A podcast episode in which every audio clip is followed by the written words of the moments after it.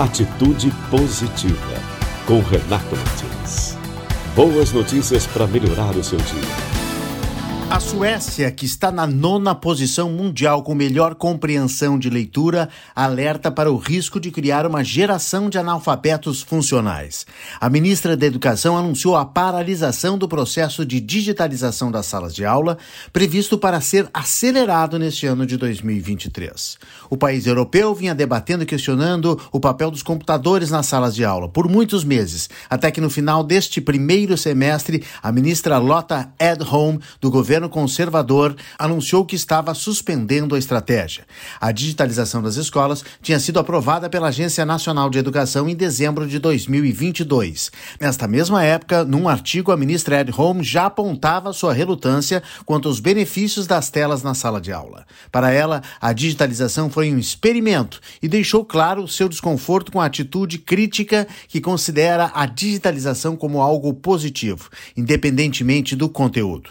Ed Argumentou que os livros têm vantagens que nenhum tablet pode substituir e solicitou relatórios de mais de 60 especialistas em digitalização de salas de aula, incluindo o renomado Instituto Karolinska. Fontes da instituição confirmaram que todas as organizações chegaram à mesma conclusão. As pesquisas sobre o cérebro em crianças mostram que elas não se beneficiam do ensino com base em telas. O governo sueco está preocupado porque estas telas podem ser responsáveis pelo declínio do do nível de compreensão de leitura entre meninos e meninas registrado no último relatório sobre o assunto. A ministra, preocupada com essa queda de pontos no ranking, defendeu a necessidade de tomar medidas para aumentar os níveis de compreensão de leitura, apontando para uma possível crise de leitura nas escolas suecas.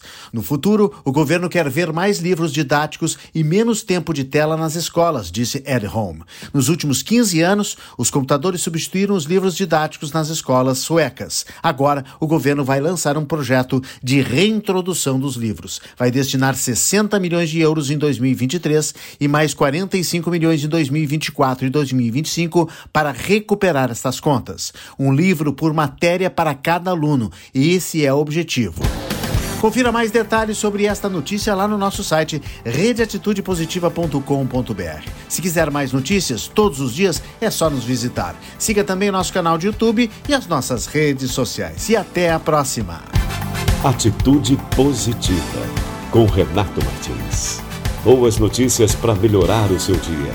Distribuição Agência Rádio Web.